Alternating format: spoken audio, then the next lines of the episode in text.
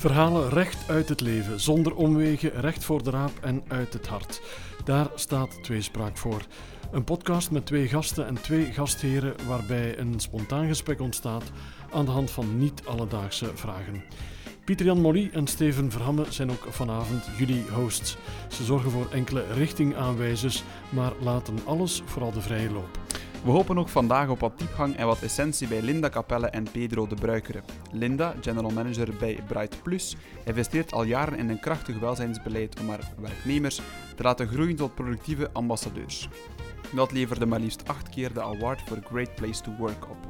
Een paar meter verder heeft, brengt Pedro zijn verhaal. De bekendste pedagoog van Vlaanderen doseert in Gent en schreef verschillende boeken waarin hij de meest hardnekkige mythes over onderwijs en opvoeding ontkracht.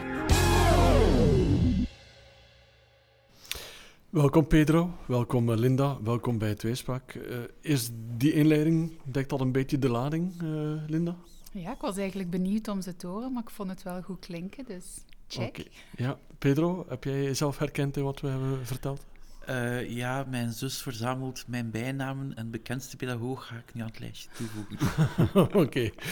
Kennen jullie elkaar van ergens? Of, of is dit uh, de eerste ontmoeting? Ik denk dat het de eerste ontmoeting is, eerlijk gezegd, ja. Ja, effectief. Eerste ontmoeting, maar ik denk wel dat ik Pedro al gezien heb op televisie of zo. Mm -hmm. Dus uh, in die optiek wel, ja. ja en, jullie... en uiteraard de bekendste pedagoog van Vlaanderen. Ik ken toch iedereen? absoluut, absoluut. Jullie zijn sinds gisteren ook op LinkedIn verbonden, heb ik begrepen? Ja. Ik ben daar initiatiefneemster voor geweest, omdat ik het toch wel belangrijk vond uh, om een beetje te weten wie dat ik vandaag ging ontmoeten. Mm -hmm. Dus uh, voilà. Ja. En heeft dat ook onmiddellijk aanvaard. Dus dat is mooi. Pedro, heb jij dan gegoogeld uh, wie Linda was? Of ken je, ken je haar? Ik heb het niet gisteren gedaan, maar toen de vraag kwam om uh, hier samen te zitten, en ja, dan vond ik het wel... Ik bedoel, HR interesseert mij sowieso. Mm. Uh, en op die manier dacht ik van, oh, interessant. Oké. Okay. We hebben de vragen op voorhand doorgestuurd naar jullie, dat doen we altijd. waren er makkelijke, moeilijke vragen bij, Linda? Of heb je daar lang moeten over nadenken? Ik vond ze eigenlijk allemaal redelijk moeilijk, om okay. eerlijk te zijn. Maar langs de andere kant geloof ik ook wel in de kracht van spontaniteit. Dus ik wou er langs de kant wel over nadenken. Maar langs de andere kant denk ik ook dat zo spontaan mogelijk moet komen het antwoord. Hè. Dat hebben we het liefst, Straight from the heart. Zeker, dat is ook het leukste als de vragen wel spontaan worden, uh, worden beantwoord. Dus dat, uh, dat komt direct in de chakos, denk ik. Absoluut. Pedro, jij bent een vlotte babbelaar, maar dat soort van vragen, komen die er ook makkelijk uit? Ik hoop het. nee, ik moet eerlijk zeggen dat eh, meestal spreek ik minder over mezelf. Mm -hmm. En dat was zo van, oh, wacht, help, mm, we zullen zien. Oké, okay. we zijn er helemaal klaar voor. Pieter-Jan, ik laat jou de eer en het genoegen om de allereerste vraag te kiezen. Zeker, en ik ga gewoon meteen met de deur in huis vallen en we gaan anders beginnen bij Pedro. Wat is jouw favoriete moment van de week, Pedro? Het klinkt misschien cliché, uh, en moest het uh, in normale tijden zijn, zou het naar een concert gaan zijn. Of mm. samen met mijn band spelen. Maar op zondagochtend naar de bakker gaan voor mijn gezin. En de geur van verse pistolets. Dat is een van mijn topmomenten. Mm. Okay. Meestal is dat taak van de man in huis. Jij dus ook? Uh, ja, alhoewel, het is wel grappig. Op zaterdag doet mijn vrouw het en op zondag doe ik het. Oké. Okay ja, we verdelen een beetje de lasten en de lusten en op die manier komen we daarmee in orde. Is de bakker ver of valt dat mee? Um, we zijn een beetje freaky. We, we houden van lekker eten. Mm -hmm. En dus we hebben een bakker waar we gaan voor het brood. Mm -hmm. En we hebben een bakker die wat verder is, omdat we daar de koeken het liefste van eten. Dus jij bezoekt twee bakkers op zondagmorgen? Uh, het gebeurt. Dat is echt freaky, zoals je zegt. Ik noem dat doorzetting eigenlijk voor een mooie, voor een mooie ontbijt. Twee bakkers naar elkaar. En weten ze dat van elkaar dat je bij de ene het andere niet koopt? Um, ik hoop van niet. Tegenwoordig pakken mensen een wagen, ook al is de bakker maar 100 meter verder. Is dat ook bij jou het geval? Uh, voor één van de twee wel, omdat die verder dan 100 ja, meter is. Voor de andere ga ik te voet. Je moet natuurlijk ook de tweede doen, dan kan je ze alle twee ineens doen. Natuurlijk. Ik hoop dat de bakkers uh, niet luisteren nu, anders weten ze meteen het geheim van Pedro. of net wel. Oh, maar aan de andere kant, uh, het brood is bij de ene echt subliem en de pistolets en de koeken bij de andere zijn subliem. Dus dat is twee keer een compliment. Hè? Ja, ja, dat is waar. Absoluut. Dat is waar. Linda, zondagmorgen, Pedro, is dat ook jouw favoriet moment? Of? Dat zal dan het favoriet moment van mijn echtgenoot zijn, want hij gaat op zondagmorgen ook naar de bakker. Uh, maar voor uh, mij was dat... Dit was dan een makkelijke vraag, want uh, het absolute favoriete moment is de vrijdagavond. Mm -hmm. wij noemen dat onze jour d'amour. Ondertussen iedereen op het werk, denk ik, heeft een jour d'amour. Um, ik zelf heb een, een drukke job en mijn echtgenoot heeft ook een heel drukke job. Mm -hmm. Hij reist ook heel veel. Maar de vrijdagavond is de heilige avond, bij wijze van spreken. Mm. En dan zorgen we alle twee dat we op tijd thuis zijn, dat ik iets lekker gehaald heb om te eten. Dan trekken we een flesje wijn open. En dan mogen er zeker geen schermen aanstaan. En dat is voor ons zo het moment of, of het moment in de week om bij te praten, omdat we elkaar ja, niet veel zien. Uh, en het is wel belangrijk, hè, een relatie is een werkwoord, dat, je, dat je wel bijpraat en dat je toch wel dat momentje inlast. En dat is een beetje gegroeid doorheen de jaren, dat dat voor ons de vrijdagavond is geworden. Um, en ja, we kijken daar ook altijd naar uit. Uh, we sturen dat ook dikwijls door dan een berichtje naar elkaar, naar... Hey, er zit een lekker flesje in de frigo. Of, uh, dus we kijken daar naar uit en de kinderen kijken daar ook naar uit. Dus Mm. Ja, absoluut. Het is, het is samen met gezin, met ja. kinderen daarbij. Ja, ja. absoluut. Okay. Mm -hmm. ja. ja. Mooi, mooie momenten. Klinkt op zich allebei gezellig. Een jour d'amour of een ontbijt op zondag. Ben je trouwens iemand, Pedro, die de zondag dan echt tijd neemt ook voor het ontbijt? Die de krant erbij haalt, die geniet ook van, uh, van zo'n zaken? Of is dat, is dat een vast moment bijvoorbeeld, uh, de zondag? Of is dat meestal lang uitslapen op het gemak? Uh? Ja, ik ben een, een, een notoire vroege opstaander. Dus ik ben mm -hmm. meestal samen met één of twee zonen van de drie ben ik al rond zeven uur of vroeger wakker. Okay. De anderen slapen uit. Mm -hmm. um, maar ja, nu op zondag, de kranten zijn zaterdag en nu ja. wordt al gevochten om de krant. En dan is het handig, wie krijgt die op papier en wie, krijgt, wie bekijkt die op het scherm. Um, maar de zondag is toch meer, in feite vaak luisteren naar muziek. We houden allemaal nogal mm -hmm. van muziek thuis. We spelen ook allemaal uh, een instrument. Mhm.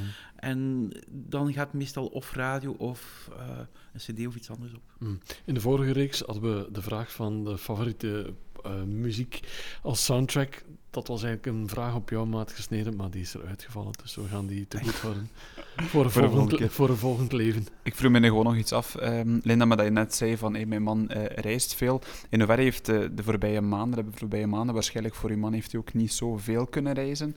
Zijn de jour d'amours nog intiemer geworden in corona? Of zijn die ook een keer op een andere avond in de week voorgevallen? Of? Nu is dat bijna elke avond van de week. Hè. um, dat was, ja, hij, reist uh, heel veel uh, in normale tijden. En nu is hij dus al thuis sinds maart. Ja. Dus dat was uh, eventjes aanpassen voor iedereen binnen ons gezin. Mhm. Mm -hmm. um, maar de valkuil is dan natuurlijk dat we elke avond wel dat gezellig momentje inplannen. En dat dat aperitiefje er, zoals bij heel velen, elke avond komt. Dus dat is dan dubbel en dik genieten. Hè. Dus, ja. Maar die jour d'amour die blijft wel. Sowieso um, mm. om dat moment in te plannen. Ja, ja. Ik kan me inbeelden dat, dat twee druk bezette mensen, zoals jij en je echtgenoot, dat soort van momenten echt wel moeten plannen op voorhand om daar ja. tijd voor te maken. Ja, is dat we, zo? we plannen dat ook heel bewust. En het is ook heel vaak dat wij meeting requests naar elkaar sturen van dan gaan we dat doen. Of ons sociale agenda, om dat op een of andere manier in te regelen. Maar ik vind dat op die manier, en we zijn daar alle twee oké okay mee, en dat werkt ook heel goed voor ons. Dus Um, en ik vind het gewoon belangrijk dat we die momenten wel prikken. Want als we dat niet doen, dan zijn we alle twee zo in al ons enthousiasme mm. bezig met van alles en nog wat. En dan investeer je te weinig tijd in elkaar en in je gezin en in je relatie. We vinden Pedro meestal al vrij vroeg uh, uit bed. Ben je ook iemand die s morgens vroeg uit de veren is? Of blijven ook liever wat langer liggen? Ja, ik vind zo dat je dat een beetje afleert, hè, dat lang uitslapen. Ik ben soms jaloers als ik naar mijn dochter kijk, want die kan zo echt diep slapen tot 11, 12 uur. En dan denk ik, oh my god, ik zou dat ook graag nog een keer doen. Maar dat gaat gewoon niet meer. Mm. Denk, dat biologisch klokje is zodanig ingesteld om uh, s morgens vroeg wakker te zijn, mm. uh, dat dat iets wat, is dat een beetje ook zijn charme heeft natuurlijk. Hè? Ja. Ja. Mm. Het voordeel is dat we dan een beetje een langere dag hebben en wat meer, uh, meer kunnen doen. Maar af en toe zou ik toch wel graag een beetje langer kunnen slapen. Okay. Ja. We zijn helemaal warm gedraaid. Linda zei zelf, het was een makkelijke vraag om mee te starten. We gaan een niveautje hoger. Ja, we zijn nu 2021. Uh, waar zien jullie jullie zelf in 2026? Over pakweg vijf jaar. Pedro? Um, dat was een van de moeilijkste, omdat uh, ik behoorlijk gelukkig ben met waar ik nu ben. Mhm. Ehm, en ik, heb, ik had een droom om eh, pedagoog te worden in een lerarenopleiding. En ik heb dat bereikt. En al de rest is bonus. Mhm. En dus ben ik heel benieuwd naar de bonus die nog komt. Eh, als ik kijk naar wat ik nog wil binnen vijf jaar staan, dan hoop ik vooral ook dat, dat iedereen in mijn omgeving gezond is en eh, dat ik nog altijd genoeg leer. Want ik kan echt genieten van nieuwe dingen op te pikken. Maar misschien, misschien dat ik binnen vijf jaar nog altijd doe wat ik nu doe. Mhm. Er is iets, iets heel raars, en, en, maar elke drie jaar kijk ik na, doe ik nog wat ik nu doe graag. En bijvoorbeeld ook de uitgever van mijn boeken en Mhm. diegene die mijn lezingen regelt, die weten dat om de drie jaar ze te horen krijgen of het verder gaat of niet. Mhm. Omdat ik zelf wil beslissen, het stopt. En dus het kan zijn dat ik binnen, ik denk nu twee jaar, dat stopt. En dan binnen vijf jaar ben ik misschien tuinier of zo. Want, want je zei, mijn droom was eigenlijk om pedagoog te worden. Dat heb ik nu bereikt. En er, is er dan iets in de plaats gekomen van die droom? Ik ben nog altijd heel erg druk bezig en ik, ik geniet heel erg van onderzoek doen. Ik geef heel graag les. Dat is ook de reden waarom ik zowel in Gent werk als ook in Leiden werk. Het geeft mij de mogelijkheid om zowel les te geven aan studenten en leerkrachten te vormen. Want dat was wat ik echt wou doen. Maar ik ben zo gebeten door, door dingen te onderzoeken en onderzoek te lezen en dat bij te houden. En ik ben daar perfect gelukkig mee. Als, ehm, als ik nooit professor zou worden, sommige mensen denken dat ik dat ben. Ik ben dat dus niet, op geen enkele manier. Maar ik ga daar niet van wakker liggen. Als ik het wel word, oké. maar Mhm. mijn, het is heel raar. Mijn ambitie is veel verder doen wat ik nu doe. Mhm. Maar ik ben er blij mee. Mhm. Want nu ben je hoogleraar. Nee, is dat nee. de titel die je draagt? Nee, ik ben op dit moment, de technische term is docent aan de Artwelde Hogeschool en postdoctoraal onderzoeker aan de Universiteit van Leiden. Mhm. Maar ik ben geen hoogleraar, geen professor. Dat is ook al een mooi visitekaartje. Mooie titels, ja, zeker. Linda, waar zie jij jezelf binnen vijf jaar, 2026? Ehm, ik ben ook vrij gelukkig met wat ik vandaag doe. Ehm, en wat dat, ik had niet zo'n grote droom eh, als ik jong was van ooit ga ik dit of dat. Eh, mijn droom was vooral om eh, een gezin te hebben en eh, kinderen te hebben en een warm nest te hebben, net zoals dat ik zelf thuis gehad heb. Daar, dat was mijn grote ambitie. Als ik professioneel kijk, dan had ik niet zo die grote droom van ik ga dit of dat doen. Maar doorheen de jaren heb ik wel gemerkt dat ik iets wou doen waar dat ik wel energie van kreeg, waar dat ik blij van word, waar dat ik ehm, mijn passie in kwijt kan en waar dat je die, die drive en ambitie vanzelf doorkrijgt. En Mhm. dat doe ik vandaag eh, met heel veel enthousiasme. Eh, en ik hoop dat ik dat binnen vijf jaar nog kan doen. En als dat niet is in hetgeen ik vandaag doe, dan ga ik daar wel naar op zoek gaan. Want eh, je, eh, vind het belangrijk om iets te doen waar ik blij van word, waar dat ik energie van krijg. Eh, en dat is vandaag het geval. Dus ehm, zolang dat dat blijft, ga ik dat ook vooral blijven doen. Eh, zo, van zodra dat ik voel van hm, dat wringt hier, dan ga ik wel op zoek gaan naar hetgeen dat dan wel die, die drive of ambitie kan geven. Mhm. En het enige dat ik dan hoop is dat ik eh, binnen vijf jaar, dan zijn de kinderen terug, terug een beetje ouder en dat, je, dat ik dan op een of andere manier toch een manier ga vinden om een beetje meer me-time te krijgen. Om toch eh, af en toe een beetje extra te genieten. Heb, je, Eh, heb je nu het gevoel dat dat soms ontbreekt in jouw leven? Ah ja, ik denk, we, we zijn zodanig eh, in onze red race bezig en, en ook omdat we het leuk vinden. Hè. Ehm, maar af en toe moeten we onszelf een keer die, die halt toeroepen. Eh, ik heb daar ook een aantal jaar geleden een wake-up call gekregen. eh, een collega die, die ziek geworden is, eh, die ook die drive en ambitie had. En dat, we willen allemaal zodanig veel balletjes in de lucht houden. We willen een toffe mama zijn en een goede collega en de beste werknemer en de tofste mama. Ehm, maar dat is niet, niet haalbaar en we willen in alles de, de beste zijn. Ehm, maar ja, af en toe moet je daar keuzes in maken en dat moet je ook heel bewust gaan doen. Mhm. Ambitie is al een woord dat een paar keer gevallen is Mhm. vandaag. We willen in alles het beste zijn. Heb jij dat ook, die drive, eh, Pedro? Of is goed ook genoeg? Er is een groot verschil tussen de best willen zijn en, en perfectionistisch willen zijn. En ik zeg altijd dat ik lui en niet perfectionistisch ben, en dan begint iedereen in mijn omgeving heel hard te hoesten. En vandaag de dag is dat gevaarlijk. maar ehm, ik, ik, wil, mijn ambitie is niet van ik wil op die plaats of op die plaats zijn, maar ik wil dingen weten, dat is ook een ambitie. Ik wil dingen begrijpen, dat is ook een ambitie. Ehm, ik, ik kan mij soms heel erg ergeren als er ergens een fout verhaal de wereld ingestuurd wordt over onderwijs. Mhm. En dan wil ik dat zo goed mogelijk ehm, uitspitten. En is dat, dat is ook een ambitie, maar dat is niet de ambitie waar dat je vaak mensen denkt van, dat is ambitie. Omdat dat heel vaak met carrière-ladders te maken heeft. Mhm. Terwijl dat bij mij eerder zit in, in een verbetenheid om te weten. Mhm. Anderzijds, als er een onderwijskundig probleem is, word je vaak geconsulteerd. Dat zal jou wellicht eh, een groot plezier doen, denk ik, dat ze vaak bij jou terechtkomen. Goh, dat is dubbel. Ehm, ik vind het niet erg en, en ik vind ergens een, een compliment. Op een bepaald ogenblik, ik denk drie, vier jaar geleden, heb ik aan een paar journalisten gevraagd: waarom bellen jullie eigenlijk naar mij? Dat klinkt raar, maar ik bedoel. En een van de antwoorden was: we weten nog altijd niet bij welke club je hoort. En dat was voor mij als wetenschapper het mooiste compliment. Want op die manier wisten ze van, be- besefte ik van, ik probeer altijd genuanceerd daarin te zijn. En dus dat kwam over. Maar dat, dat compliment was voor mij belangrijker dan het feit dat je zoveel belde. Ja, Mhm. Compliment, dat doet mij een belletje rinkelen. Pieter. mij ook, eh, mij ook, Steven. Ik denk erbij spontaan aan, aan, aan de vijfde vraag eigenlijk. Misschien dat we even terugschakelen in hier naar, eh, naar Linda. Maar wat is het mooiste compliment dat je ooit hebt gekregen? En mogen we ook weten, eh, als je dat nog weet tenminste, van wie? Ik ga niet tof vinden dat ik over hem praat, eh, maar het is eh, van mijn zoon. Eh, en eigenlijk ook nog niet zo heel lang geleden. Ehm, ja, wat ik daarnet zei, we willen heel veel balletjes in de lucht houden. Eh, maar dat brengt ook een beetje een vorm van ja, stress mee. Hè, want eh, ik denk dat we werken, ik werk met heel veel eh, jonge mama's samen. En dat is altijd een beetje die onzekerheid dat je hebt van... Doe ik wel genoeg voor de kinderen? En ben ik er wel genoeg? En ben ik wel goed genoeg bezig op het werk? En ook, moet nu, er is een van de kinderen ziek, nu moet ik rap naar huis. En je voelt je daar altijd een stukje schuldig over. Van, ben ik wel goed genoeg bezig voor al die rollen dat ik hier vandaag moet opnemen?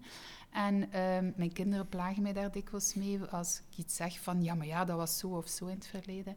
En dan zeggen ze dikwijls, maar mama, eh je waart er nooit, je waren maar om zeven uur in een opvang of zo, hoe kun jij dat weten? Dus ze plagen mij altijd een beetje, omdat ze weten dat ik het daar moeilijk mee heb, dat ik eh, een beetje, of dat ik veel gewerkt heb en, en, en nog altijd, en dat ik er niet altijd ben, maar ik probeer dan wel op de momenten dat ik er ben, er ook 100% te zijn. En onlangs zei mijn zoon eh, van, eh goh mama, toch chapeau, hè, dat je zo'n job altijd gecombineerd bent en dat je toch zo'n geweldige mama bent. En ja, hij zei dat zo een beetje tussendoor, maar dat was wel heel leuk om te horen, omdat dat nu net twee rollen zijn Mhm. die ik wel heel belangrijk vind. En ook een, een, een aspect is waar dat ik zelf ja, wel gevoelig voor ben, Mhm. omdat ik dat heel graag heel goed wil doen. Want, want kan je dat dan ook echt, dat je zegt van oké, omdat je zegt van op, ik ben er 100%, hoe moet ik mij dat dan voorstellen? Is dat dan echt laptop toe in de kast, gsm, vliegtuigstand en eh, laat Linda even nu gerust? Of hoe, Ja. hoe, hoe ga je offline? eh? Ja, absoluut. Eh, en dat is ook een heel bewuste keuze geweest. Een aantal jaar geleden, wat ik daarnet zei, die collega die ziek Mhm. geworden was, dat was voor mij echt een grote alarmbel. En eh, toen zijn we ook op, op kantoor met kleine dingetjes begonnen. En een van de zaken was, het is absoluut verboden om na de werkuren of tijdens het weekend mails te sturen naar jouw collega's. Maar wat gebeurt er heel vaak? Je stuurt in het weekend een mail naar je collega en die ziet dat dan, die begint te antwoorden en zo begint de bal aan het rollen. En zit je ganse zondagnamiddag achter je computer, terwijl dat daar heel vaak zaken zijn die perfect tot maandag kunnen wachten. Dus eh, hebben we de afspraak van, wilt jij op zondagnamiddag werken? Fijn, doe maar. Maar die mail die gaat pas maandagmorgen om 8.30 uur versturen. En zo ga je respect tonen voor elkaars vrije tijd en, en zo verder. En door dat te doen, bracht dat heel veel rust. En eh, kun je ook heel bewust genieten van Mhm. die momenten dat je dan zegt: Oké, Mhm. nu ben ik heel bewust aan het werk, of ik ben heel bewust thuis bij mijn gezin en bij mijn kinderen. Mhm. En ik hoef mij nergens schuldig over te voelen, want dat is vaak zo dat stemmetje hè, in ons achterhoofd. Ehm, en dat, heeft wel heel, heel erg geholpen. Ja. Eh, Pedro, ben jij iemand die op zaterdag en zondag de mails voorbij laat gaan? Of, of durf je die ook wel eens eh, te beantwoorden? Ik durf die zeer zeker ook wel te beantwoorden. Ehm, aan de andere kant is het wel zo dat bijvoorbeeld ik er wel over waak van gemiddeld, en dat woord gemiddeld is hier wel niet onbelangrijk, twee maaltijden met mijn gezin per dag samen te hebben. En, en dan echt ook, daar is...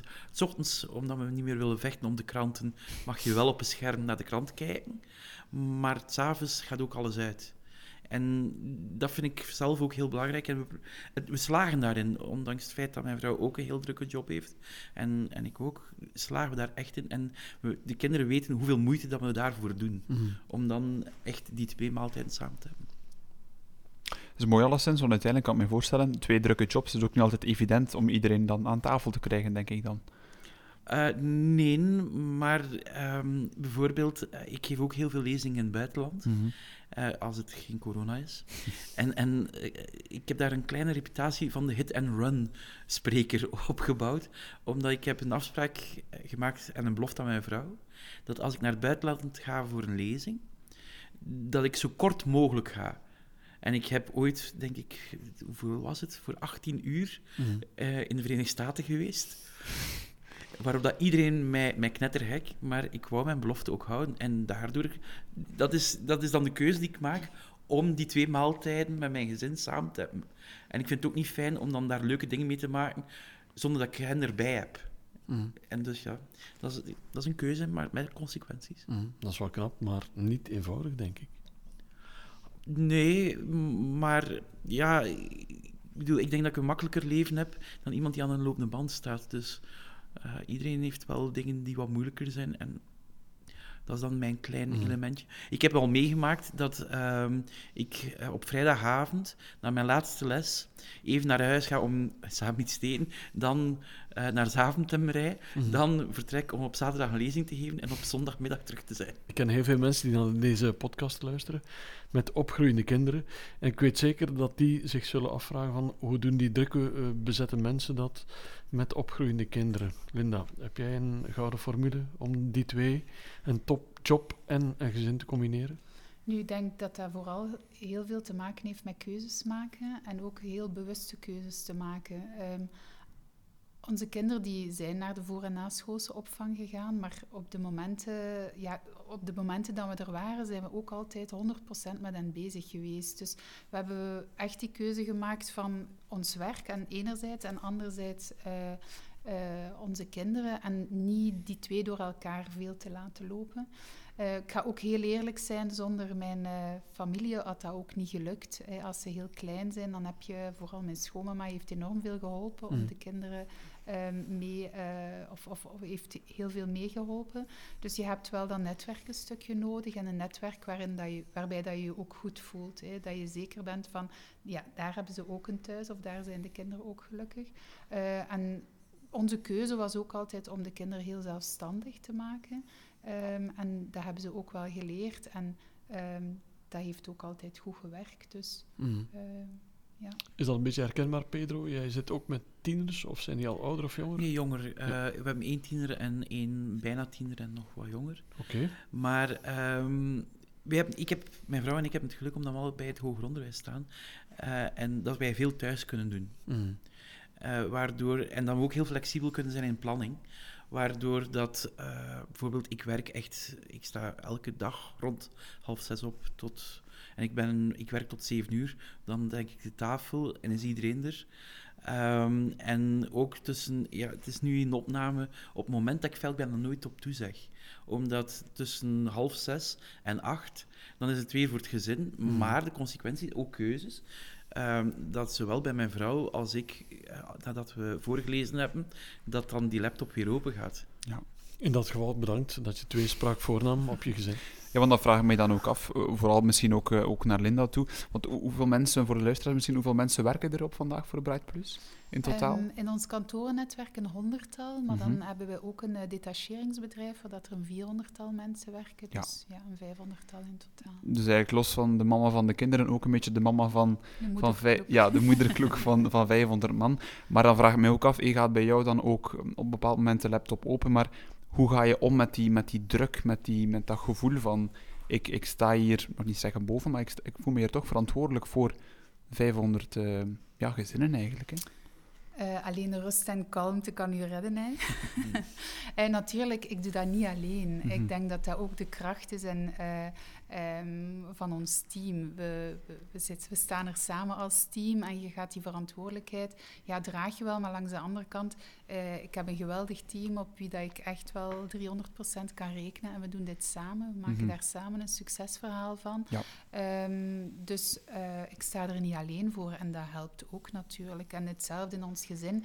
Ik sta er ook niet alleen voor. Mijn, eh, mijn echtgenoot heeft ook zijn bijdrage. En de kinderen zelf ook. Die zijn nu 18 en 20. Die hebben ook een, eh, een zegje te doen. Dus eh, we're in this together. Dus op die manier lukt dat wel. Als iedereen zijn steentje bijdraagt. En vooral als je heel open en transparant met elkaar communiceert over alles. Zowel op kantoor als thuis. Ja. Dan, dan komt dat wel goed. En ja, een beetje de kracht van improvisatie af en toe. En, Mhm. eh, en ook wel het feit dat eh, fouten maken mag. Ehm, dat is ook een motto dat we heel sterk hebben op kantoor. Het is prima als er een keer een balletje valt. Hè, of het is prima als het een keer fout gaat. Eh, ik zeg dat ook heel vaak tegen de kinderen. Ik heb veel liever dat je het probeert en dat mislukt, dan dat je helemaal niets zou doen en daar Ja. passief een beetje zit af te wachten. Dus ehm, ja, samen lukt dat wel. Een beetje de Nike-leuze, just do it. Ja, absoluut. Ja, Nee, dare to jump, zoals dat Cédric Dumont zegt. Eh, maar dat is wel zo, ja. Oké, mooie woorden alleszins. We gaan naar de politiek. Eh, stel je voor dat er op een dag verkiezingen zijn en jij wordt verkozen als eerste minister van eh, het land België. Wat zou dan jouw eerste agendapunt zijn dat je graag zou zien veranderd zien? Eh, mijzelf ontslaan. Nee, dat ga ik even uitleggen. Ehm, ik, ik heb heel veel bewondering voor iemand zoals Linda, die een bedrijf leidt.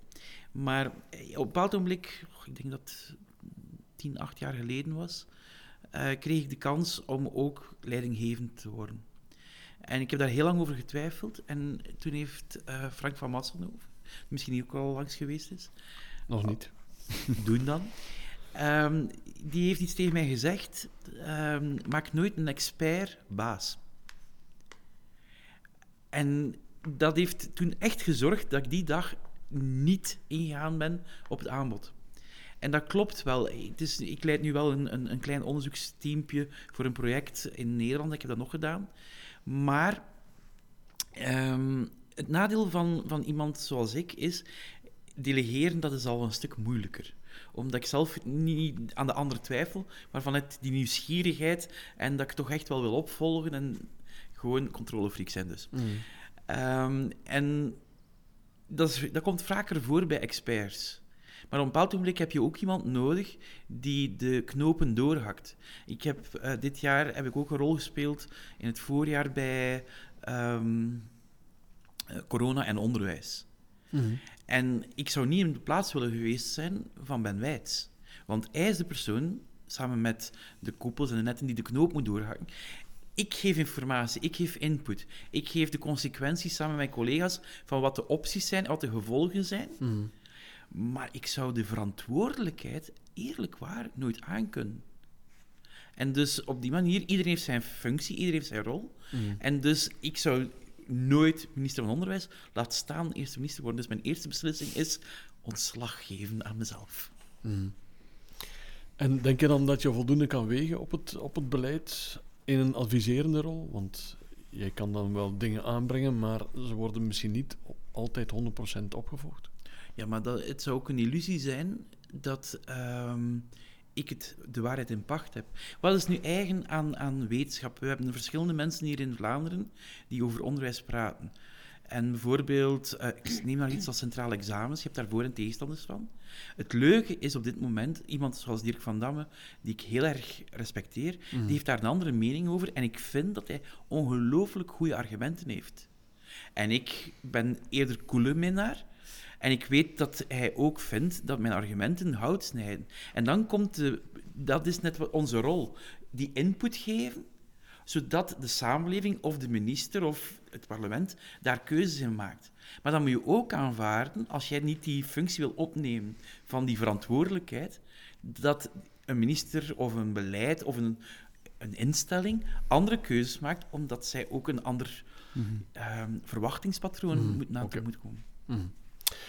Vorig jaar was de premier uh, Wilmes. Stel je voor dat jij uh, premier wordt, uh, Linda Capelle. Wat, wat ga je dan allemaal veranderen? Goh, ik had een beetje keuzestress bij deze vraag, maar als je mij vergelijkt je met. Wilmes...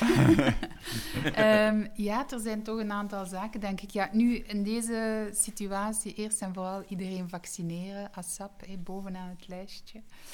Um, een tweede, en dat was misschien meer in het pre-corona-tijdperk, is doe alsjeblieft iets aan het verkeer. De uren dat wij in de file staan. Mhm. Uh, en zelfs vandaag, uh, ondanks het feit dat we dan allemaal geacht worden van thuis uit te werken, blijft het nog altijd heel druk om naar Brussel of Antwerpen te rijden. Uh, je hoort nog altijd op de radio dat er files zijn. Dus eh, begrijpen wie begrijpen kan, heeft misschien ook heel veel met de courierdiensten te maken de dag van vandaag. Maar daar denk ik dat er zeker een, een, oefening kan gebeuren um, om dat toch iets vlotter te laten lopen. Um, dus ja, bovenaan het lijstje zou ik, uh, zou ik dat zetten. Met mijn buurman naast mij weet ik niet of dat ik mijn ander uh, agendapunt uh, ook zou aangeven. Maar um, mijn kinderen hebben nu hebben, het onderwijs of het lagere school en secundair doorlopen. En wat, wat ik eigenlijk doorheen gans die periode vooral heb vastgesteld, is dat echt nodig is om het beroep van leraar of het beroep van, van ja, leraar uh, in, de, in het hoger, in, in secundair onderwijs, om dat terug veel sexier en aantrekkelijker te maken. Uh, zodanig dat, dat we daar ja, terug uh, een, een breder publiek gaan aanspreken. Um, en dat was heel opvallend in, in de, de leerkrachten ook dat, dat de kinderen hebben gehad, uh, dat ik dikwijls dacht van, vroeger was de functie van meester, dat was ja, even belangrijk als een dokter in het dorp. En vandaag de dag is dat minder. Uh, en dat is heel jammer, want dat is nu net de grondstof van ons land, zijn de hersenen van onze kinderen. Dus uh, dat is net hetgeen waar dat we massaal moeten gaan in investeren en waar dat we echt ons uiterste best moeten voor doen. En dikwijls heb ik het gevoel dat daar een beetje stiefmoederlijk wordt, uh, wordt behandeld. Nu bijvoorbeeld ook um, in, in de corona, zeker in de eerste lockdown, was er veel meer begeleiding moeten, allee, was er veel meer begeleiding uh, moeten worden gegeven aan, aan, aan leerkrachten. Mm. Om hoe ga ik dat nu doen, dat online lesgeven? Heel veel hebben daar ook mee gestruggeld. Ik heb daar zelf voorstellen voor naar de scholen gestuurd, omdat ik zoiets had van, allee, kom aan. Hey, maar um, ja, als je niet de juiste coachingbegeleiding of onvoldoende coachingbegeleiding uh, daaraan uh, geeft, dan um, wordt dat heel moeilijk. En ja, daar zie ik toch wel heel wat kansen om dat een niveautje hoger te tillen of om daar ja, een stukje meer in te gaan investeren om die kwaliteit toch te verhogen. Mm -hmm. Pedro, jij gaat dag in dag uit om met mensen die voor het onderwijs kiezen. Herken jij dat wat Linda hier nu poneert? Een stuk wel. Als ik aan mijn studenten vraag, en ik had het geluk uh, toch één maand mijn studenten voor mij te krijgen. En ik vroeg aan mijn studenten, ik vraag het elk jaar, wie heeft te horen gekregen toen hij of zij zei van, dat hij in het onderwijs wou? Kan je niet iets beters vinden? En dan zie je die handen de lucht ingaan.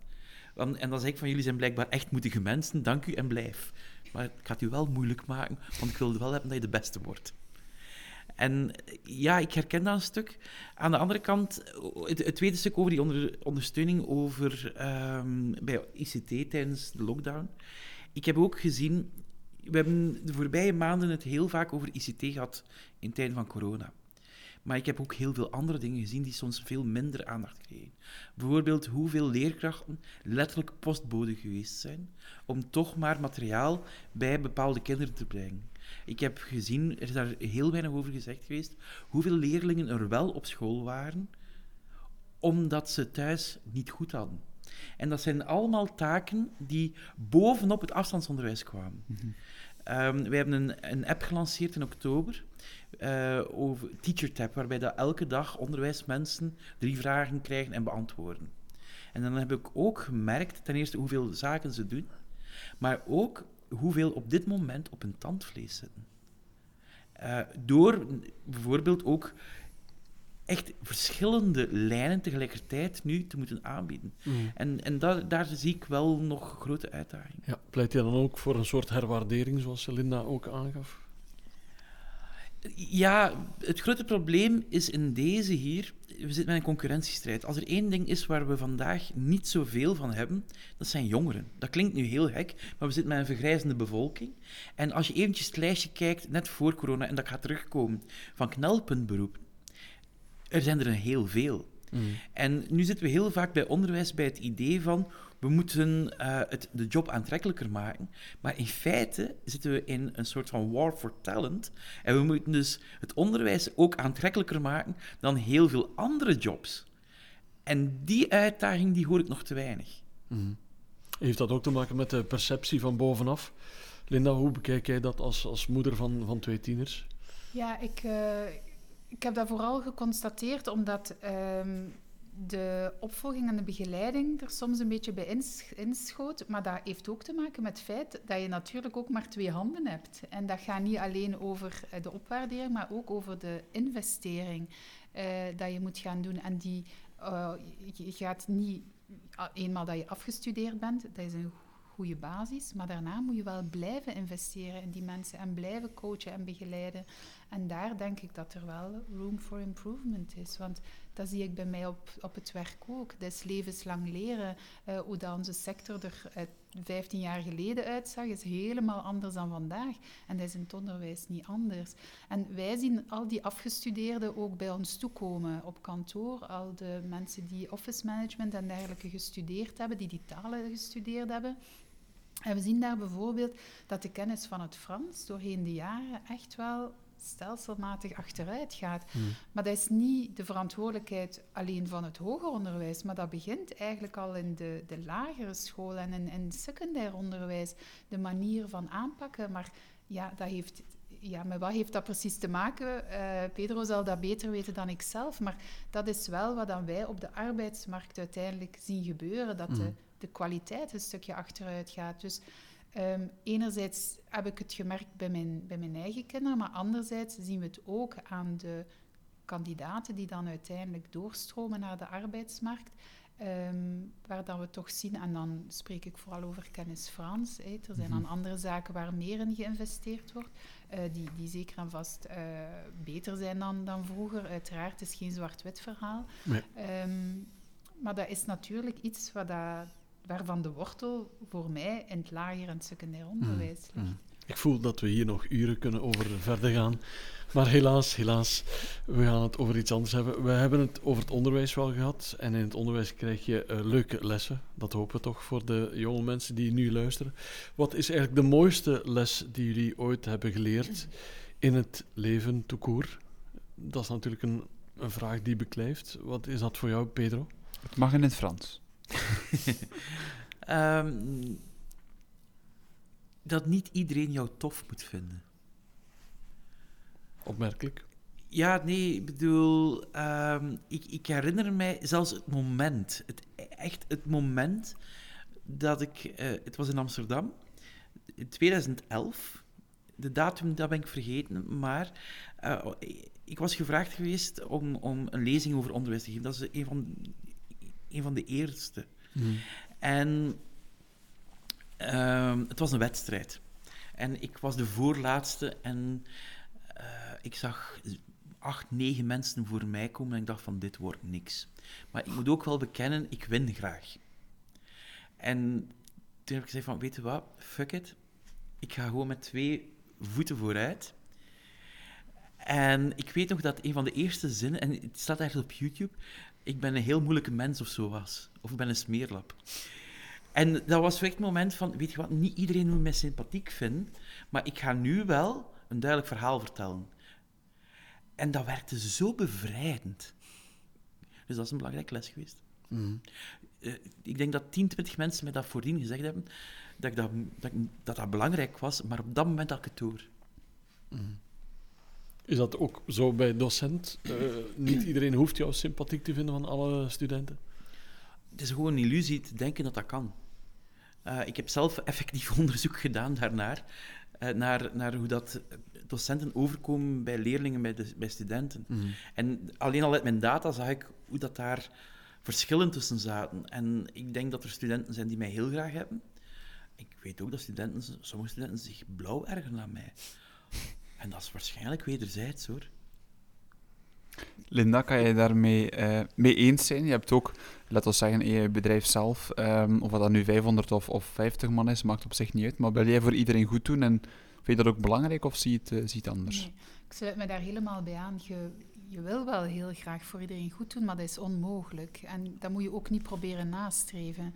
Eh, en je mag dat eigenlijk ook niet, want je, je hoeft geen populaire manager te zijn. Eh, je moet vooral ervoor zorgen dat je de juiste zaken of de juiste beslissingen neemt, dat je die gefundeerd neemt, dat je daar ook transparant over communiceert. Mhm. Maar niet iedereen zal elke beslissing even tof vinden. En, en als je dat vaststelt, is dat niet altijd fijn, want je Mhm. wilt wel graag voor iedereen goed doen, maar eh, je kan geen twee heren dienen. Hè, dus ehm, dat is gewoon niet mogelijk en je moet dat ook vooral niet willen. Mhm. Toch slaag je daar eh, relatief goed in, want je werd eh, acht keer al eh, the great place to work. Ja. Dat zegt wel iets, denk ik. Ja, maar nogmaals, dat is niet iets, dat is niet mijn verdienste, dat is het, de verdienste van een team. Ik kan als manager of als managementteam kunnen wij van alles uitvinden en kunnen wij eh, allerlei leuke plannen maken, eh, boven in een ivoren toren. Maar als dat niet gedragen wordt door het team, dan gaat je daar nooit succesvol mee zijn. Het is super belangrijk dat je ervoor zorgt dat je niet alleen top-down, maar vooral bottom-up gaat werken. Dat je de mensen met voorstellen laat komen, dat je de mensen met ideeën laat komen, dat je die zelf laat uitwerken, dat je daar hen zelf laat over communiceren, dat ze dat zelf mogen implementeren. En ze dan ook zelf de pluimen geeft en ze ook het podium en het forum daarvoor geeft. En dan ga je mensen echt intrinsiek gaan motiveren en dat moet je vooral gaan nastreven. En eenmaal dan ze, eh, dan ze zelf mee het verhaal gaan dragen, dan pas ga je, ga je daar succesvol in zijn. Dus eh, ben ik dan een goede manager? Ik, ik denk het niet. Ik denk dat we vooral een goed team zijn. En omdat we, dat, omdat we dat samen doen. Het zijn niet alleen mijn ideeën die uitgewerkt worden. Ik heb, wat dat Pedro daarnet zei, ik heb niet alle wijsheid in pacht. Eh, maar we gaan vooral mensen uit hun comfortzone halen. En gaan kijken van, oké, waar ben jij sterk in? En daar gaan we jou laten in, in bloeien en groeien. Ehm, en, en dat is vooral de taak van een goede manager. En wat dat Pedro daarnet ook zei, je moet niet de beste van de klas de manager laten zijn, maar degene die het beste in iedereen naar boven kan halen en daar ook oog voor heeft en dat gaat stimuleren en, en die, die groei in iedereen gaat, gaat zien en omarmen. En dan ga je Ja. daar veel succesvoller in zijn. Je zei het daarnet zelf al, maar heeft jouw persoonlijke les des levens jou uit je eigen comfortzone geduwd? Ehm, wat ik zelf heel belangrijk vind, dat staat op de, op de... Mag ik reclame maken? Zeker, zeker. Op de dozen van Tarte Françoise Mhm. staat er, geluk is er om te delen. En ja, ik, ik deel heel graag die, die taarten van Tarte Françoise, want ik vind ze geweldig. Maar ik vind die, die, die leuze ook wel heel erg juist. Ehm, als mensen vragen, want we, we hebben een welzijnsbeleid opgemaakt aan de hand van vijf G's en een van die G's is gelukkig. Eh, en als mensen vragen, ja, waarvan word jij dan precies gelukkig? Dan is dat door andere mensen gelukkig te maken en, en door zaken te delen. eh, om, om, om mensen eh, vaak, of ik, stel dan de vraag soms vooral aan, aan, aan de jeugd van, wat vind je leuker? Om iets te krijgen of om iets te geven? En uiteraard, onze kinderen zeggen dan om te krijgen natuurlijk. Hè. We krijgen allemaal heel graag cadeautjes.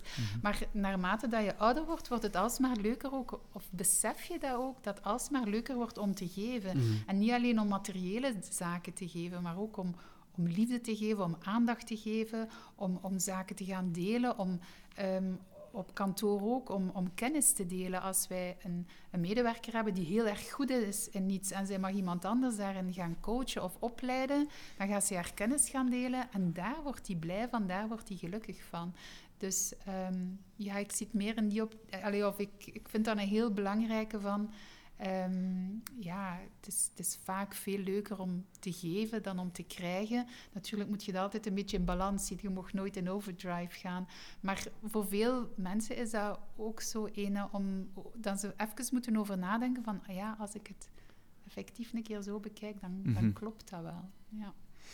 Mooi. Twee, eh let ons zeggen, ook deels aanvullende lessen eh, van elkaar. Alleszins eh fantastisch. Ik ben ook een heel grote fan trouwens van de taarten van eh, Ah, Taart Zwart. Ik heb er van het weekend nog eentje, eentje binnengespeeld. kijk, voilà. Oké, dat was een eh, redelijk zware vraag. Dat zei je zelf, eh, Pedro. We gaan het een lichter eh, elan geven. En we gaan eens eh, posten naar jullie eh, favoriete guilty pleasure. Sommige mensen zijn daar een beetje beschaamd over om dat te delen. Maar in deze uitzending mag en kan je alles vertellen. We hebben echt al van alles gehoord, dus uiteindelijk...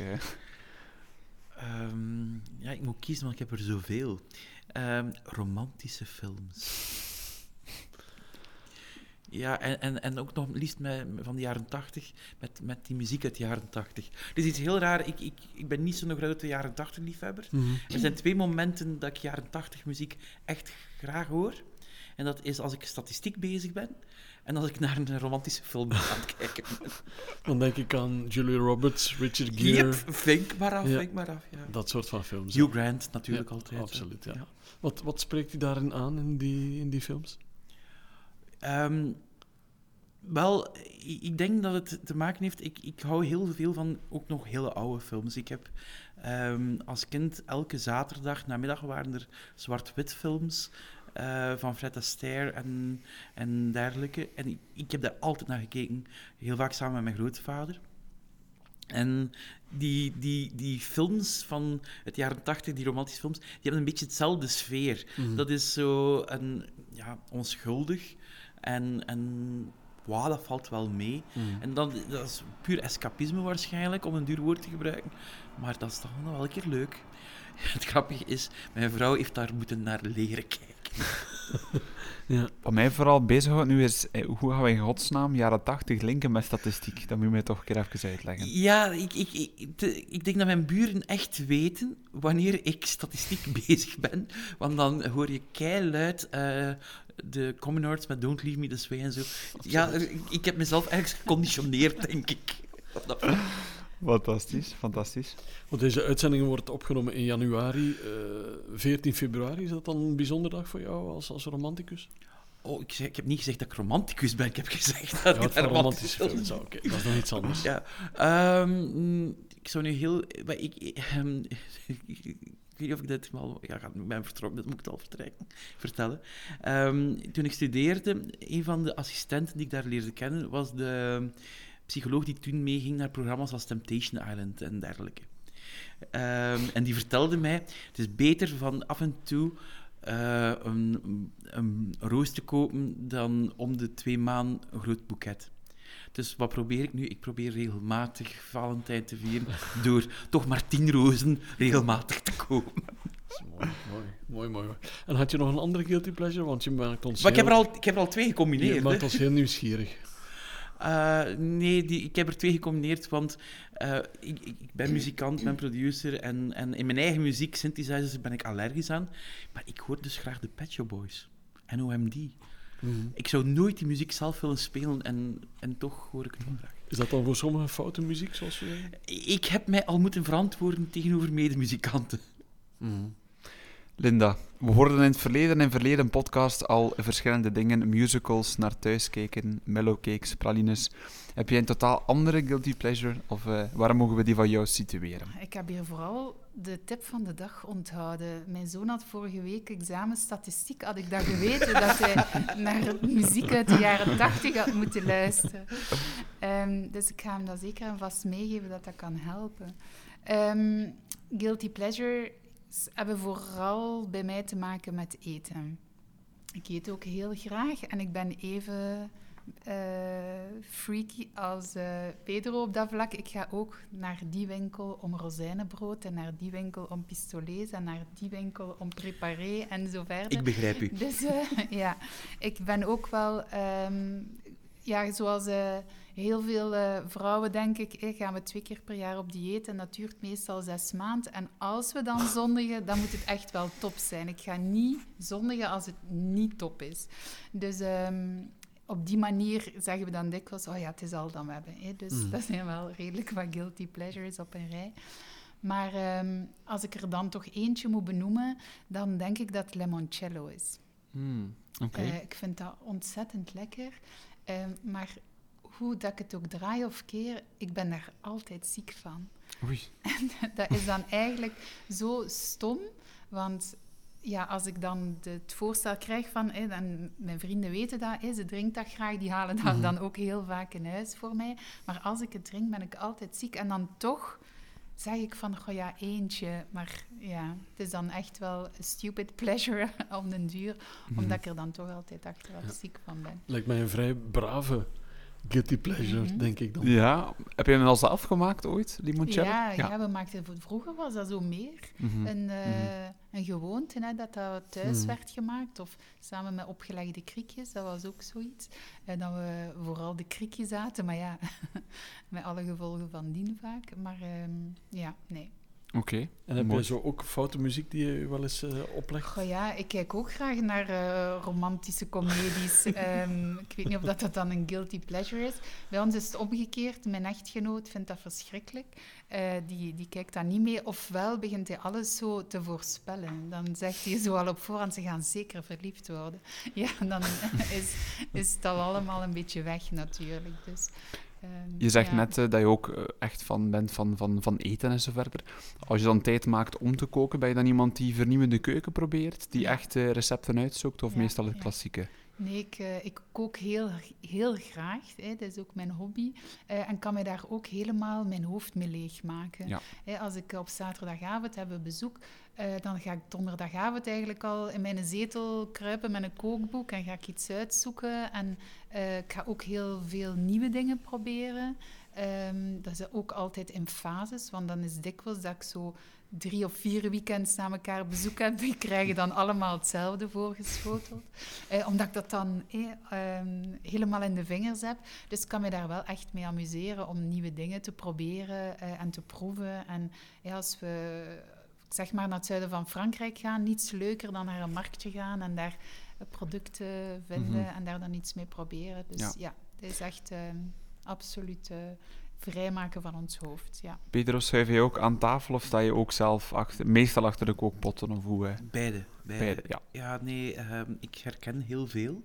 Ehm, zowel Helena als ik koken heel graag. Mhm. En we koken, denk ik, evenveel. Ik bedoel, ook in de week, ook als speciaal is, het hangt er gewoon vanaf. Ehm wie dat er tijd heeft. Eh, ik heb gisteren gekookt, vandaag, omdat ik mm. ben kook zei. En, maar wij koken heel graag en eh, gaan ook op, op zoek naar... eh, we gaan graag gaan eten. Mhm. En dan beginnen we ook tijdens het eten soms ook gewoon... Hoe zou dit gemaakt zijn? Ja. En dan thuis experimenteren om daar in de buurt van te komen. Oké, het is niet dat je voortdurend op, op veilig speelt, dat je echt ook gaat experimenteren met nieuwe zaken. Eh, ja, Dus voor jullie is het op zich wel een beetje jammer. We zijn inderdaad januari nu tijdens de opname dat ja, de horeca nog altijd gesloten is, dat we nog niet een keer kunnen genieten van een, een, een avondje uit. Gingen jullie op voorhand, eh, misschien beginnen bij Pedro, veel, veel uit eten? Eh, Ja, dat, ik hou in de, in de lijn van de romantische films. We, zijn, we hebben een, iets gestart toen we een koppel waren, werden. En elke maand trakteren we elkaar op een etentje. Maar- En dus altijd op de dag dat we een koppel geworden zijn, die dag van de maand, of daaronder. En we houden dit vol. En zelfs toen, toen mijn vrouw zwanger was, ben ik erin geslaagd, heb ik een van onze favoriete restaurants gevraagd van, kan ik voor jullie uitzonderlijk iets afhalen hebben? Zodat ze kwam twee dagen, eh, de dag dat we dat normaal gezien doen, was twee dagen Mhm. na de geboorte. En we hebben thuis lekker kunnen eten. Amai. En dat doen we. En we doen dat ook echt met ons eigen geld, niet met het geld van, van het gezin. Mhm. We zetten elk om beurt geld weg om elkaar... En dat kan een keer een ontbijt zijn, dat kan heel chic zijn, maar we houden daaraan en we houden dat ondertussen, denk ik, eh 17 jaar vol. Supermooi, supermooi. En de laatste maanden dan takeaway. eh Ja, Ja. eh, bijvoorbeeld, eh, ik heb vrijdag een nieuwe teken, want ik probeer dan ook dingen te zoeken en zij proberen dat ook te doen. En we hebben vrijdagavond, omdat het... Ja, hebben we dat ook weer gedaan. Heel mooi. Oké. Linda ook hetzelfde? Ook iemand die heel... Gaan jullie veel uit eten ook in de week? Of, eh? Ja, we gaan eh, heel graag eten. Ja. Ehm, en nu, ja, in de ganse lockdown hebben we toch ook af en toe takeaway eh gedaan. Ook om, dat, om de horeca een beetje een riem onder het hart te steken. Ja. En naar de restaurantjes waar dan we wel vaak naartoe gaan, ja. Zeker. Nu, we gaan eh, door naar de volgende vraag, denk ik. En ik ga jullie ook een keer ontslaan. Jullie zijn ontslaan van jullie huidig beroep. En jullie zijn vanaf morgen eindredacteur van alle kranten van België. En jullie mogen daar morgen op de voorpagina van alle kranten, maakt niet uit, de morgen de standaard, het nieuwsblad, één quote drukken. Eén quote, dat is alles dat je hebt. Wat wordt die quote, Linda? Do what you love, love what you do. Uh, Oké. Dat is ook het eh, motto van, eh, van Bright Plus. Eh, omdat ik daar ook absoluut van overtuigd ben. Als je iets met goesting doet, als je iets met passie doet, dan ga je ook veel meer kans hebben op slagen.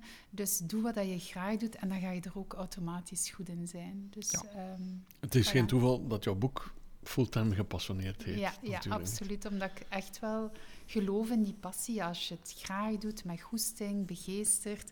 Als je er ook helemaal achter staat. Als je er niet echt in gelooft, begint er dan niet aan. Doe het alleen maar als je er echt 300% in gelooft en achter staat. Mhm. Ik hou niet van halve dingen, dus Nee. all the way of helemaal niet. Pedro? Ja, het is de tijd van waarin we leven, maar het zouden twee woorden zijn: vaccineer nu. Ik bedoel, eh, we moeten hier samen uit. We moeten samen naar de vrijheid. Er zijn ook mensen die om verschillende redenen niet zullen kunnen gevaccineerd worden. Omdat ze allergische reactie hebben of omdat ze verminderde weerstand hebben. Mhm. En dan is het onze verantwoordelijkheid als mensen die kunnen gevaccineerd worden, om onszelf te vaccineren, niet enkel voor onze vrijheid, maar om die vrijheid ook aan de mensen te geven die die kans niet hebben. En dus dat zouden die twee woorden zijn. Wat zeg je tegen mensen die principieel bijvoorbeeld zeggen van ik wil echt niet gevaccineerd worden, want ik, ik vertrouw het niet? Hoe, hoe sta je daar tegenover? Wel, ik denk, ik, ik snap het.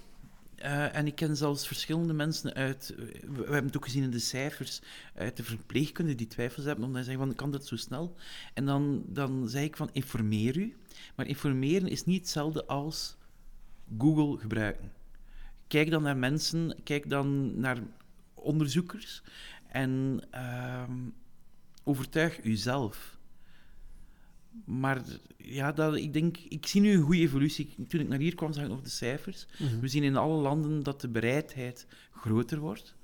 En ik denk dat dat... Ik kijk er zo naar uit om... Laten we zeggen, laten we, stel je voor dat we erin slagen om een gewone zomer te hebben. Mhm. Zou fantastisch zijn. Het zou inderdaad wat En, zijn. en, en nog meer, ik bedoel, ik ben veel met onderwijs bezig, maar ook veel met kinderen en jongeren. Ik heb de cijfers gezien van wat op dit moment de toestand is van welbevinden bij tieners, welbevinden bij kinderen in de lagere school als de scholen dichtgaan. Ik weet hoeveel kinderen op dit moment op lange termijn schade oplopen. En dat zijn niet de kinderen van, van Linda of mij. Dat zijn de kinderen van, kinderen, eh, van mensen die het niet breed hebben. Mhm. Wij moeten voor hen dit zo snel mogelijk oplossen. Dus vaccineer nu. Mhm. Zijn jullie trouwens bang geweest de voorbije maanden om zelf besmet te raken en ziek te worden, Linda? Eh, ik ben niet bang geweest voor mezelf, omdat ik ervan uitga hè, dat we, dat we ja, uiteraard kunnen we wel ziek zijn, hè, maar dat we er wel door geraken. Ik ben vooral bang geweest voor ehm, mijn, mijn ouders en mijn schoonmama, hè, omdat je, ja, zij zijn meer een risicogroep. Dus in die optiek ehm, ja, was ik wel bezorgd van, we moeten toch wel zorgen, allee, zorgen dat, eh, dat wij het niet krijgen, zodanig dat we ook niemand anders gaan Mhm. besmetten. Dus ik ik was vooral bezorgd over het feit van, ja, als wij het krijgen, dan kunnen wij ook andere mensen gaan besmetten. En dat wil je vooral niet gaan doen. Dus ehm, wat dat vooral mijn bezorgdheid was de afgelopen tijd, als ik dan kijk naar de collega's op het werk ook, is eh, die, die angst om ziek te worden is één zaak, maar het feit dat we dan allemaal van thuis uit gaan werken, is het gebrek aan die, die, die connectiviteit en die communicatie. Ik denk in de eerste lockdown konden we dat nog allemaal wel een stukje verteren. Maar in die tweede is al veel moeilijker. Ehm, en dan merk je dat, je dat je vooral in dat mentaal welzijn van, van, van het team, dat dat veel zwaarder doorweegt. En daar is geen pasklaar antwoord op. En Mhm. het is belangrijk, vind ik, dat je mensen perspectief kan geven en dat je ergens... hé, onze afspraak is, we moeten zorgen voor lichtpuntjes onderweg. hé, dat je toch de mensen ergens eh, zo af en toe die boost kan geven. Maar dat is niet evident, de, omdat we ook nog niet heel concreet weten wie, wat, waar, wanneer. Van Mhm. zodra dat we daar een beter zicht op hebben en we kunnen perspectief geven, dan ga je direct zien dat die mentale boost Mhm. wel gaat komen. Want de schrik zit er echt wel nog altijd in bij veel mensen ook. Hè. Eh, heb jij ook schrik gehad voor het virus, eh, Pedro? Persoonlijk minder, maar ook voor mijn grootouders die nog leven. Ja. En, en ook wel, ik heb ook gezien ehm, van dichtbij van mensen die, die aan het kraken zijn. Jonge mensen, oude mensen, maar die dat mentale, die het heel zwaar hebben. En, en dat hou- in mijn omgeving heb ik verschillende mensen die het gehad hebben, die het heel zwaar gehad hebben. Eh, we hebben ook mensen verloren in onze omgeving. Dus dat besef was er heel erg. Maar ik was vooral bang van hoe kunnen we hier met zoveel mogelijk mensen aan de andere kant geraken. Mhm. We zijn morgen, stel je voor, allemaal gevaccineerd. Wat is het eerste dat jullie doen als alles terug mag? Een keer goed gaan eten of, een, of iets anders? Ik denk effectief een telefoon nemen en dat restaurant boeken. Ja. En de kapper. En de kapper. Laten we hopen, de Ja. kapper ook. Peter, sluit jij je aan? Ga je samen naar de kapper met Linda? Of, eh, Eh, nee, ik denk dat ik dan in een zweterig eh, hok ga met eh, muzikanten die ik vorige zomer het laatst gezien heb in levend lijf samen. Ja. En dat ik gewoon aftel. Fantastisch. Vind ik, eh, vind ik mooi om over te gaan naar, de, naar de volgende vraag. Ehm, we gaan het even hebben over, over geld. Geld is iets waar we dagdagelijks toch mee bezig zijn. Dat we niet altijd misschien aan denken, maar toch mee bezig zijn. Maar iedereen maakt ook aankopen met dat geld. En laten we eens zeggen, wat is de, de beste aankoop van maximaal 100 euro die je ooit maakt? Ik zie Pedro in zijn ogen wrijven van, wat voor vraag was me dat? Nee, nee, dat is de vraag die ik voorgelegd Ah. heb thuis. Oké. Wel dan, dan stel ik voor dat we met Pedro beginnen. Wat was jouw beste aankoop van maximaal 100 euro? Er zal een rode draad komen in dit gesprek. Ehm, mijn eerste idee was een kokot. Dat was een van de eerste dingen dat we samen gekocht hebben, maar we hebben het al over eten gehad. Mm. Maar ik heb drie jaar geleden een ehm, Italiaanse koffiemaker, zo'n koffiezet, eh, ik weet niet hoe dat heet, gekocht. Ik drink zelf geen koffie. Mhm. Dat was puur voor mijn vrouw. Maar ik heb er ook wel een geluk van, want ik ruik graag koffie. Mhm. Dus ik maak elke ochtend, eh, vijf voor zeven, zet ik koffie. En ik, zij is er blij mee, omdat er koffie is. En ik ben er blij mee, want het huis ruikt heerlijk. Ja.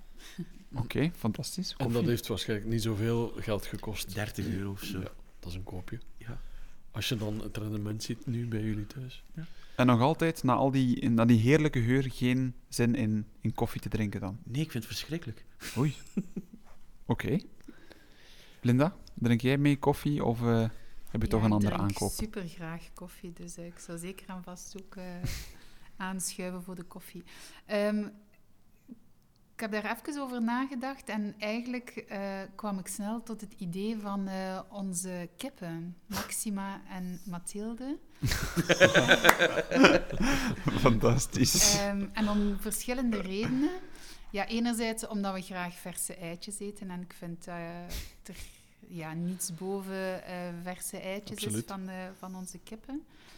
Maar ook omdat onze kippen zitten achteraan in de tuin en in een eigen rennetje. En dan moeten die elke dag ook eten krijgen. En dat is zo een, een momentje dat je zo even wandelt in de tuin. Anders zou ik nooit tot, tot achteraan in de tuin Mhm. wandelen. Maar nu, elke dag ga je wel tot, hé, tot bij de kippen, ga je die eten geven. En dat is zo een, een, een dat geeft zo, dat is rustgevend, vind ik. Ik vind dat gewoon tof om eh, twee minuten dan met die kippen bezig te zijn. We hebben die ook gehad van als dat ze kuikentjes waren. Dus ik vond dat ook belangrijk dat die, dat die kippen ook tam zijn. Dus als ik ze roep, dan ze komen of dan ze op uw arm gaan zitten. Of ik laat ze af en toe in een tuin lopen. En dan als ik zeg dat ze naar een kotje moeten gaan, ze ook naar een kotje.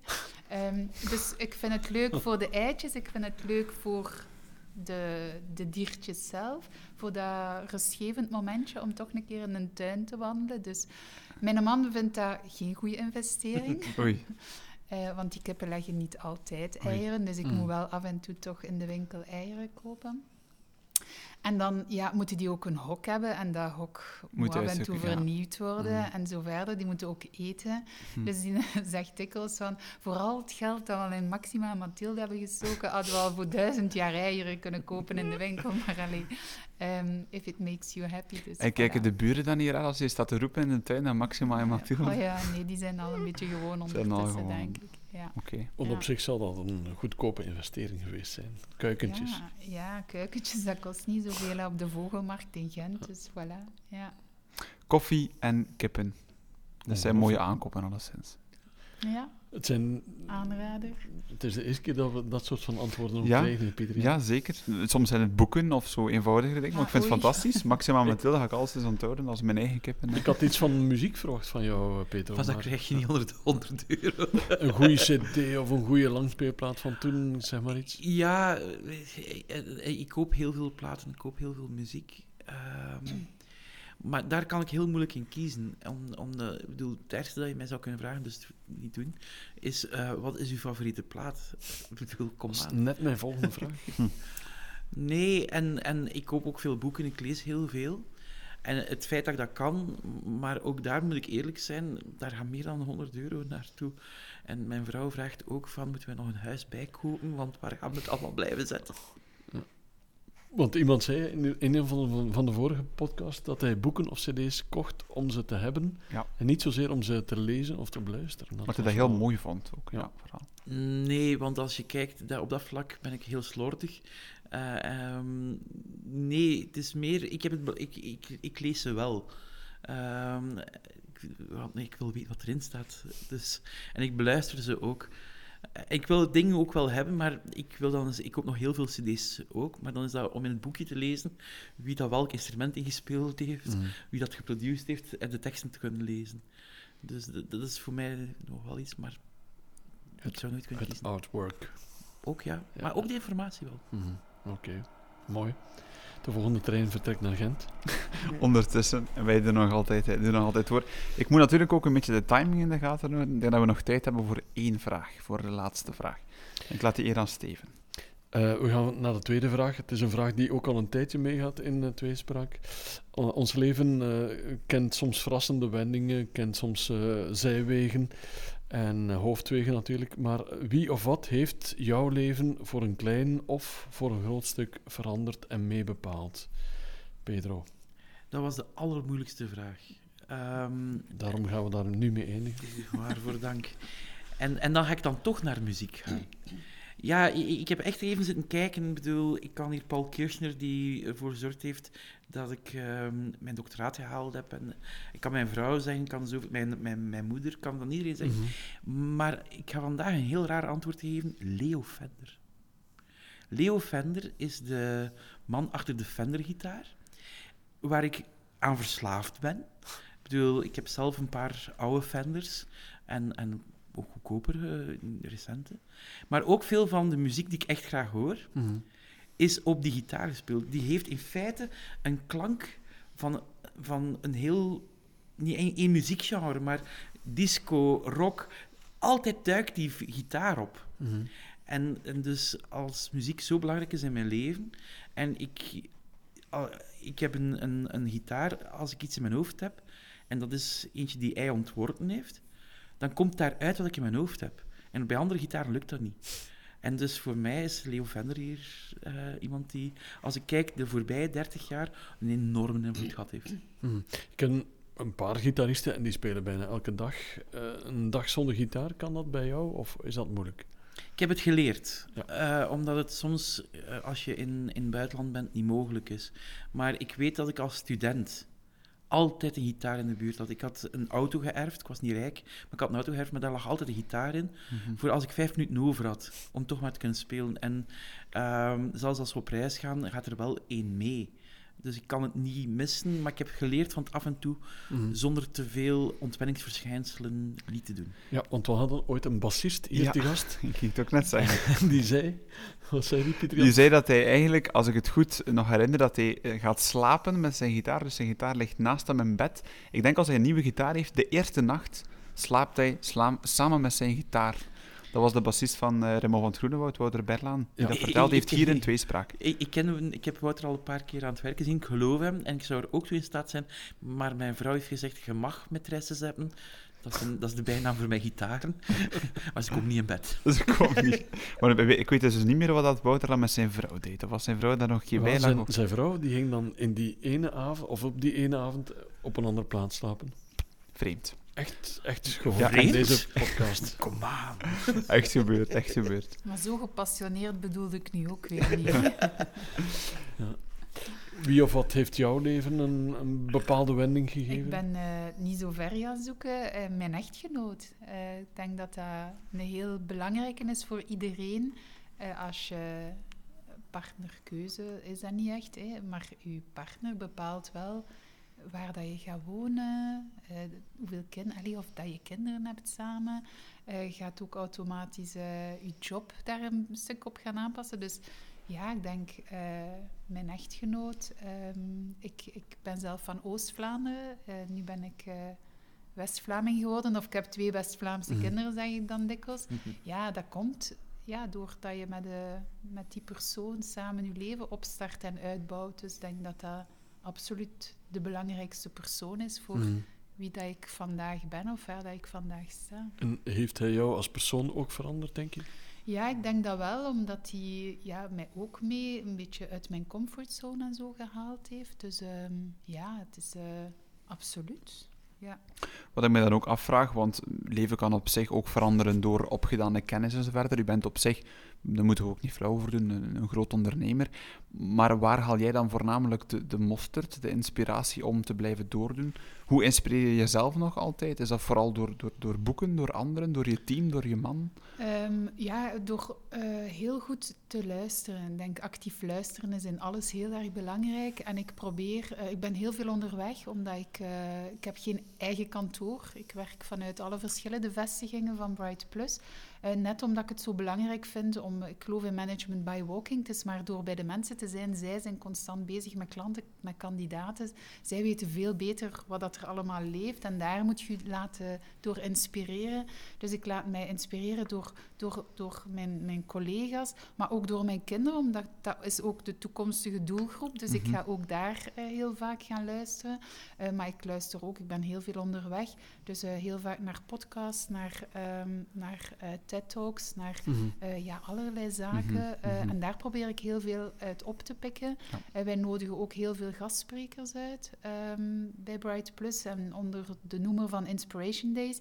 Daar haal je heel veel uit. Dus ik vind het belangrijk als je dan eh, naar iemand luistert, daar pik je altijd wel zaken uit op. En daar moet je dan vooral mee aan de slag gaan. Pedro, jij lijkt mij ook iemand die eeuwig bijleert. Waar haal jij jouw bijkomende informatie? Waar haal jij de bijkomende mosterd, als het ware?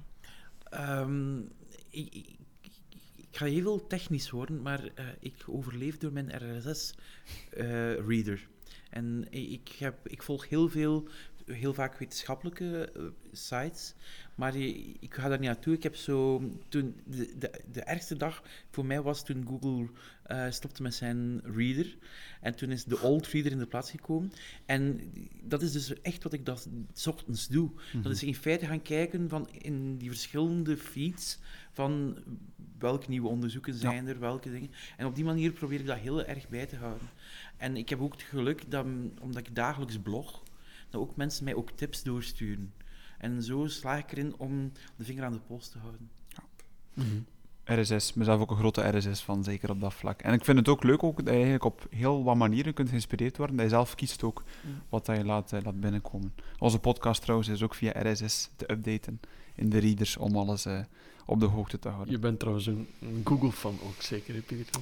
Eh, ja, laten we zeggen dat ik eh, iets met Google heb, maar ook met, eh, met, andere, met andere zaken. Maar is dan mijn guilty pleasure en daarvoor, Het is daarvoor iets zijn we meer dan niet. fan, denk ik dan. Ja, ja, ja.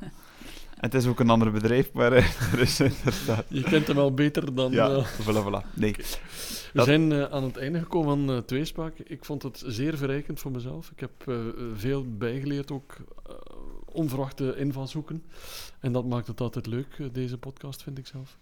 Is er misschien nog één iets waar jullie graag mee zouden willen afsluiten? Dat je zegt van dat wil ik nog meegeven met de luisteraars. Een, eh, ja, een, een, een beetje, een quote, een, een afsluiter. eh, iets dat je de luisteraars wenst. Eh, is er nog iets dat jullie wilt wensen aan, onze, aan ons publiek?